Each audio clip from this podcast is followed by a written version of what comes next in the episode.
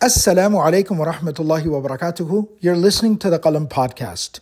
Alhamdulillah, since last Ramadan, over 4 million people have benefited from, listened to, and downloaded the Qalam podcast. Tens of thousands of people have benefited from and learned from the various classes, intensives, and seminars that Qalam provides. And insha'Allah, this Ramadan will be providing even more beneficial content, lectures, and programming for people all around the world, free of any cost or charge to them. In order for us to keep doing this work, we need your support, we need your help, we need you to be our partners in this Sadaqah Jariyah. Please go to supportqalam.com. That's support, Qalam, supportqalam.com, and provide your most generous support. Millions of people all around the world are, insha'Allah, bi'idhnillah, going to benefit from all of this work, and this will be your sadaqah jariyah for the eternal life of the hereafter.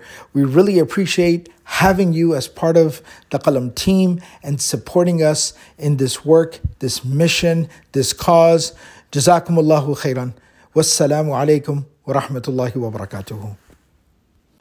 Bismillahi walhamdulillah wa salatu wa salamu ala rasulillah wa ala alihi wa sahbihi ajma'in. Assalamu alaikum wa rahmatullahi wa barakatuhu. Alhamdulillah. So, two things that I'll mention here, announce rather, and kind of get it out of the way, and then we can focus on the session, inshallah. The first thing I wanted to mention was, and again, this is just a very quick mention, that alhamdulillah, thumma alhamdulillah, many of y'all have benefited from the work that Qalam does over the years, and in a variety of different ways.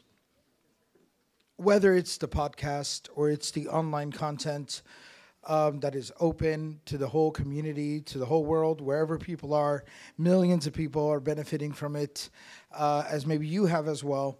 Whether it's the classes and the workshops and the seminars and the intensives, whether it is, you know, the scholars and the teachers, in all the different ways that the work that Qalam is doing, if number one, you have benefited, you know, people you know have benefited, and number three, if you are interested in investing into what we call sadaqah jariyah, where you contribute to something that is so much bigger than, I contribute to something that is so much bigger than me, that is so far beyond anything I could ever achieve or accomplish myself. But I'm able to contribute to it, invest into it, and it's not like an investment in this dunya where it's my investment is being measured, that I technically invested, you know, I own or I invested 1 millionth of a share. So therefore, I only will get 1 millionth of the reward or the profit. No.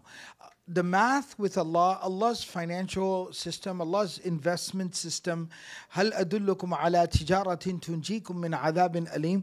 Allah subhanahu wa ta'ala's investment system is so different and so remarkable that if I invested 1 billionth, 1 trillionth of what goes into something, my reward will be 100% of what it produces. 100% of what it produces. من غير أن ينقص من بدون أن ينقص من أجورهم شيئا, without decreasing anybody else's reward.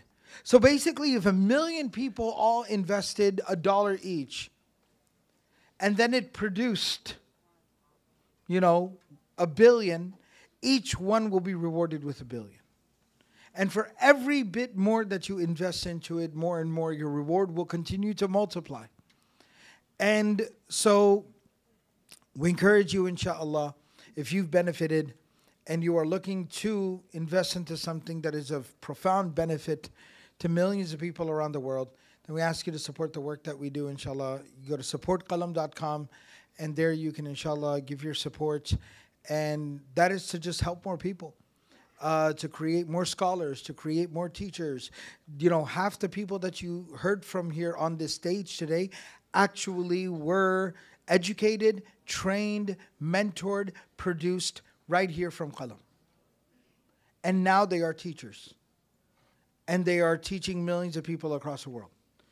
And so, inshallah, support the work that we do. That was the first announcement.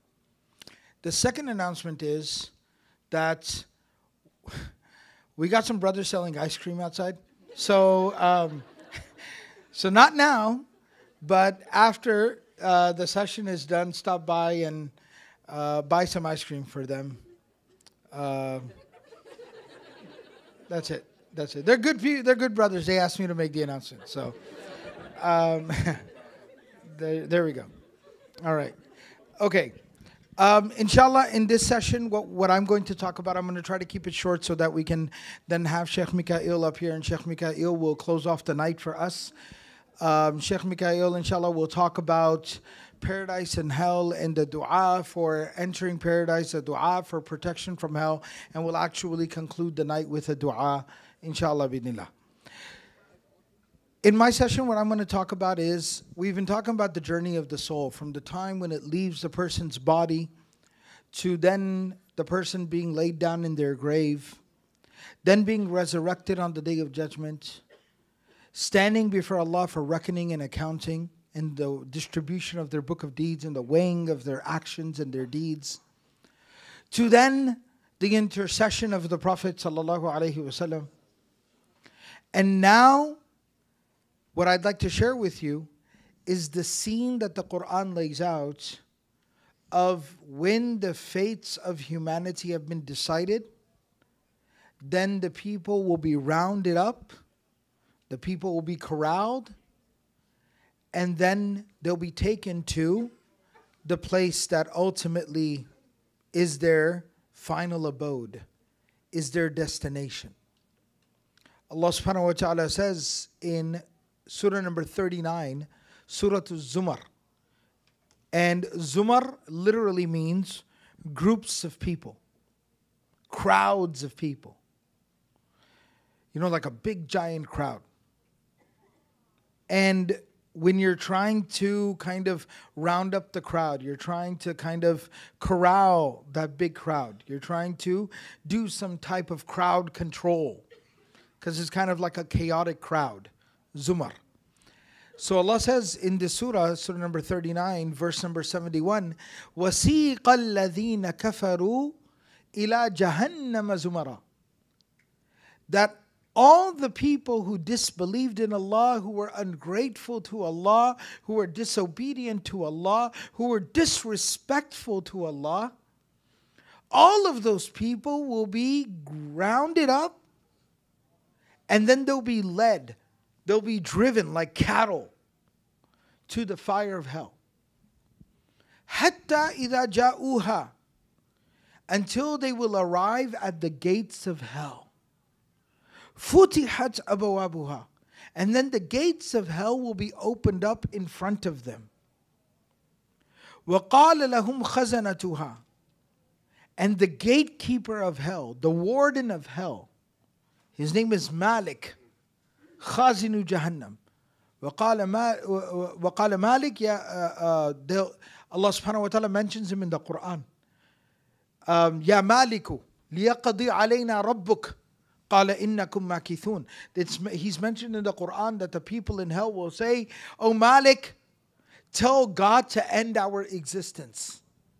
And he will tell them, "Be quiet." Another place in the Quran, he will actually tell them, "اخسأوا فيها."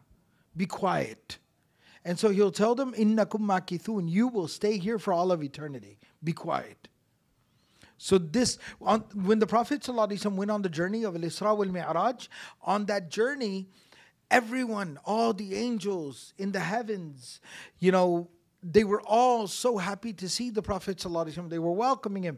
When the Prophet ﷺ was headed back, he told Jibreel, "I have a question for you." He said, "What's that?" He said, "Everyone was so welcoming and hospitable and happy, except for one. That one angel that we saw there at the gates of hell. He was frowning. He wasn't smiling. He seemed angry." And then Jibreel, the angel Gabriel, he told the Prophet ﷺ that Allah did not give him the ability to smile.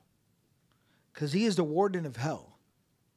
Had he been able to smile, he would smile at you, but he has not been given that ability because he was created for a job, and his job is to watch the gates of hell. So when they arrive there, the gates of hell will be opened, and then the gatekeeper, the warden of hell, this angel Malik, he will say, "Alam ya'tikum rusulun minkum?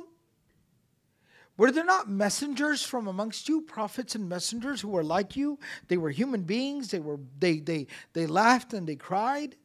They bled and they hurt and they fell and they got back up and they had loved ones and they had enemies and they had good times and they had bad times. They were people just like you. Did they not come to you? Yatluna alaykum ayati rabbikum, and didn't they recite this Quran to you? They didn't present God's message before you. وَيُنذِرُونَكُمْ لِقَاءَ يَوْمِكُمْ هَذَا, and they used to warn you about this day, that you would have to meet your fate on this day, that you would have to stand in front of Allah, like Ustaz Atifa was explaining to us, that you would have to stand in front of Allah on this day. Didn't they tell you that? And the people being standing right there in front of the gates of hell, they can feel the heat and the ferocity of hell. The Quran says, لَهُمْ فِيهَا زَفِيرٌ وَشَهِيقٌ, they can hear the fire breathing like a wild animal, panting. Like they can feel the hot air blowing at them from hell. And they can hear growling. The fire will growl like it wants to devour them. And they'll say, Bala, absolutely, you are right. We did have messengers. We did have the message. We knew better. وَلَكِنْ حَقَّتْ كَلِمَةُ الْعَذَابِ عَلَى الْكَافِرِينَ, but we disbelieved and we were ungrateful, and now we are facing the consequences of the choices that we made. This was true. We just ignored it. We didn't pay attention. But that didn't make it not real. Right? Just because I ignore something, or I choose not to engage with it, or I just don't want to think about it, I don't want to hear about it, that doesn't make it not true. That's literally the definition of delusion. I am deluding myself. I'm doing Shaitan's work. So they said that we deluded ourselves, and today we face reality.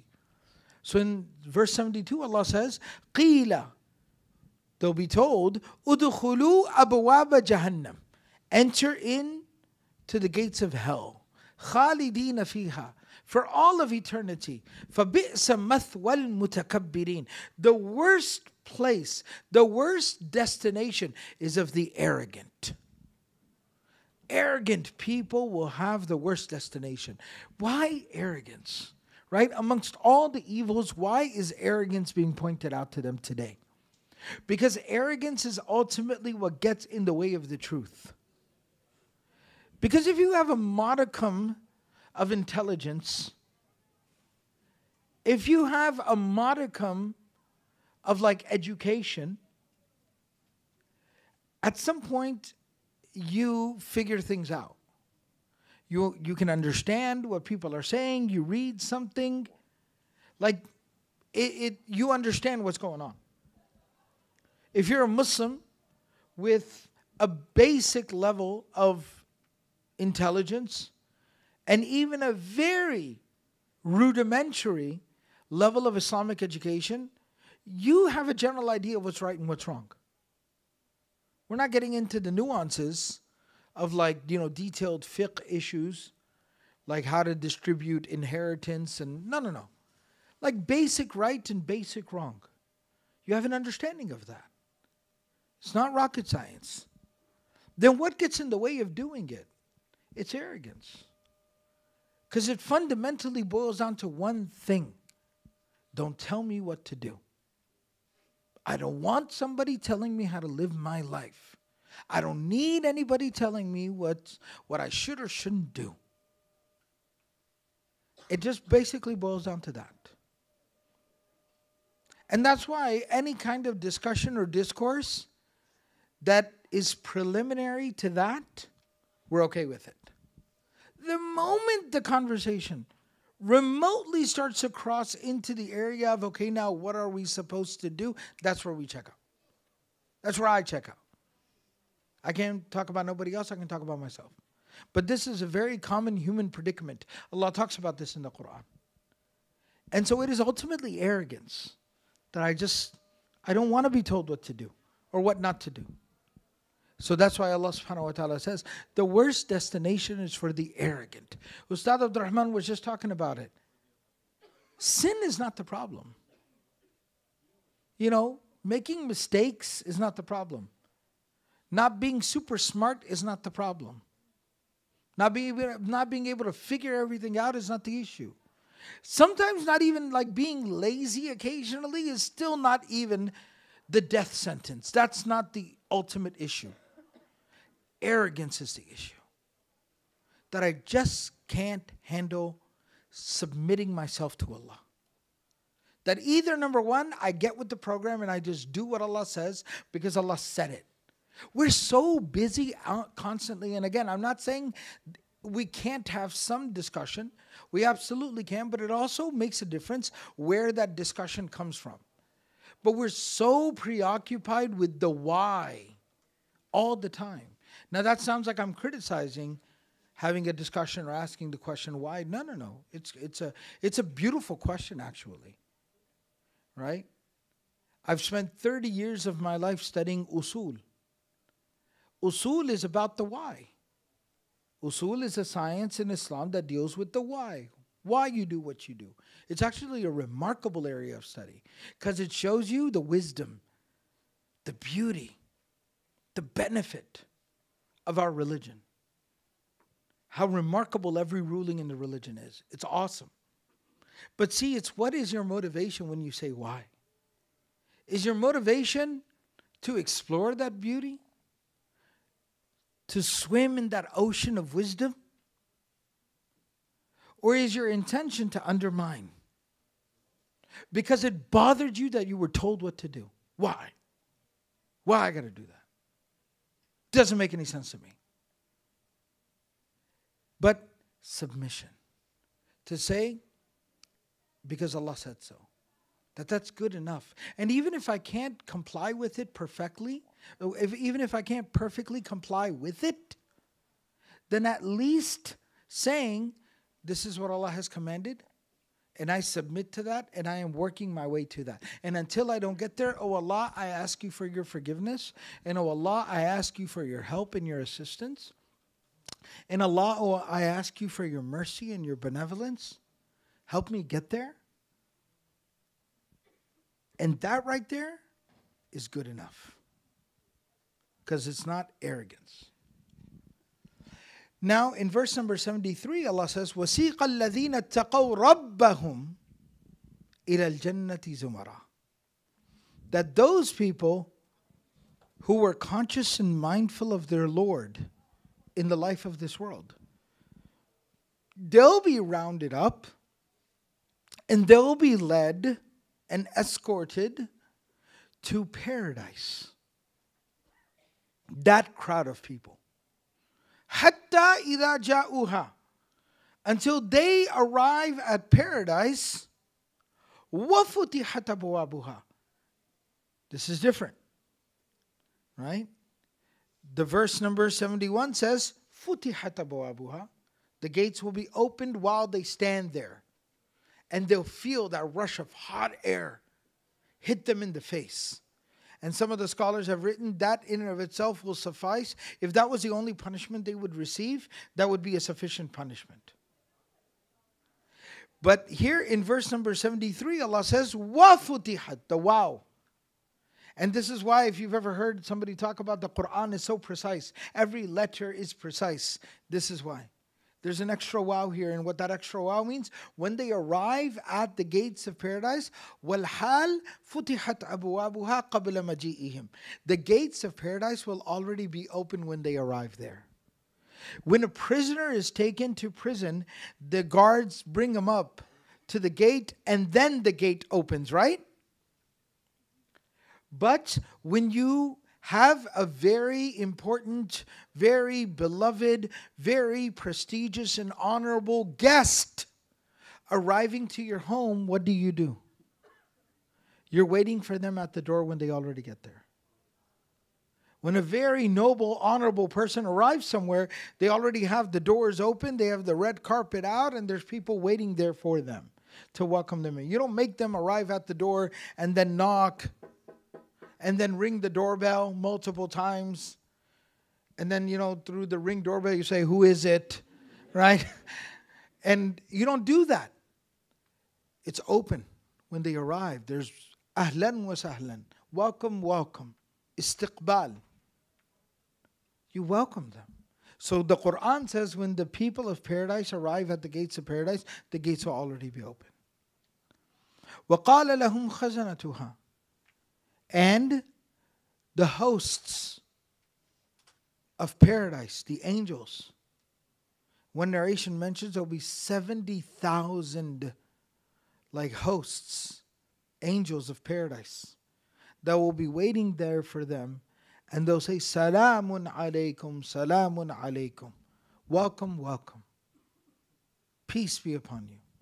Tibatum, you did good. You did good. You made the right choices. You did the right thing. You had the right mindset. Fadkhuluha khalidin. So now enter into paradise for all of eternity.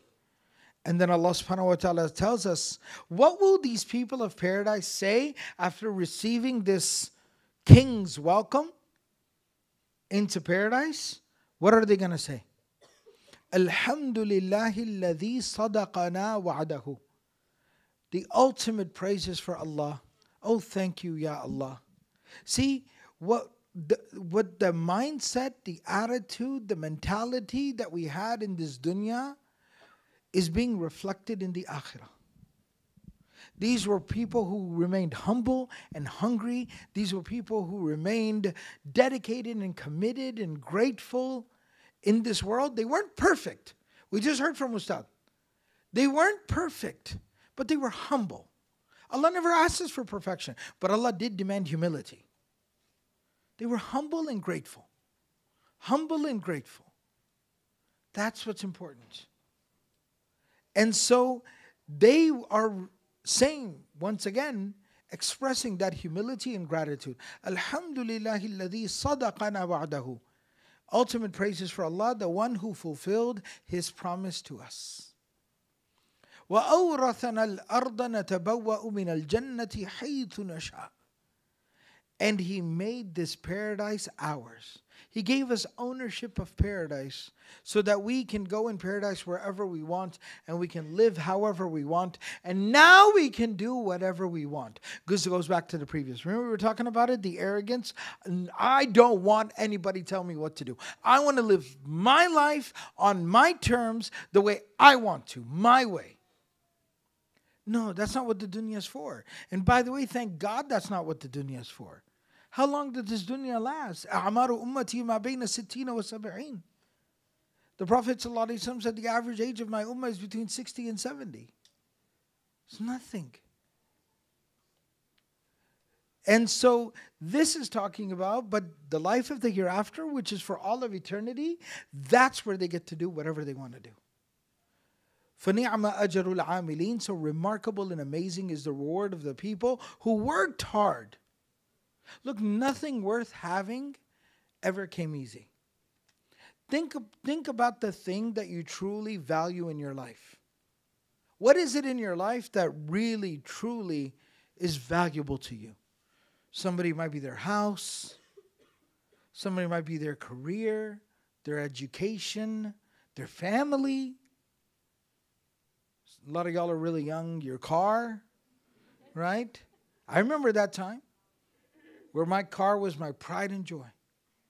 It was the most precious thing in the world to me, all right? But whatever it is that is worth something to you, was it easy? No. It required a lot of hard work. And so Allah is saying, remarkable is the reward of the people who work hard. And then Allah concludes by telling us, وَتَرَى الْمَلَائِكَةَ حَافِينَ مِنْ حَوْلِ الْعَرْشِ. O Muhammad sallallahu alayhi wa sallam, On that day, the day of judgment, you will see the angels surrounding the throne of Allah. يُسَبِّحُونَ بِحَمْدِ رَبِّهِمْ. And they'll all be saying the praises and speaking of the glory of Allah. وَقُضِيَ بَيْنَهُمْ بِالْحَقِّ. And the judgment shall have been made correctly. That judgment we've been talking about. وَقِيلَ الْحَمْدُ لِلَّهِ رَبِّ الْعَالَمِينَ. And then you will hear the angels and the believers in paradise say, Alhamdulillahi Rabbil Alameen. The ultimate praises for Allah, the Lord of the worlds. And that's why it's mentioned that if we say this praise, the more we say this phrase in this dunya, the more likely we'll be amongst the people who will say it on the Day of Judgment. May Allah subhanahu wa ta'ala make us from amongst those people. Ameen ya Rabbil Alameen.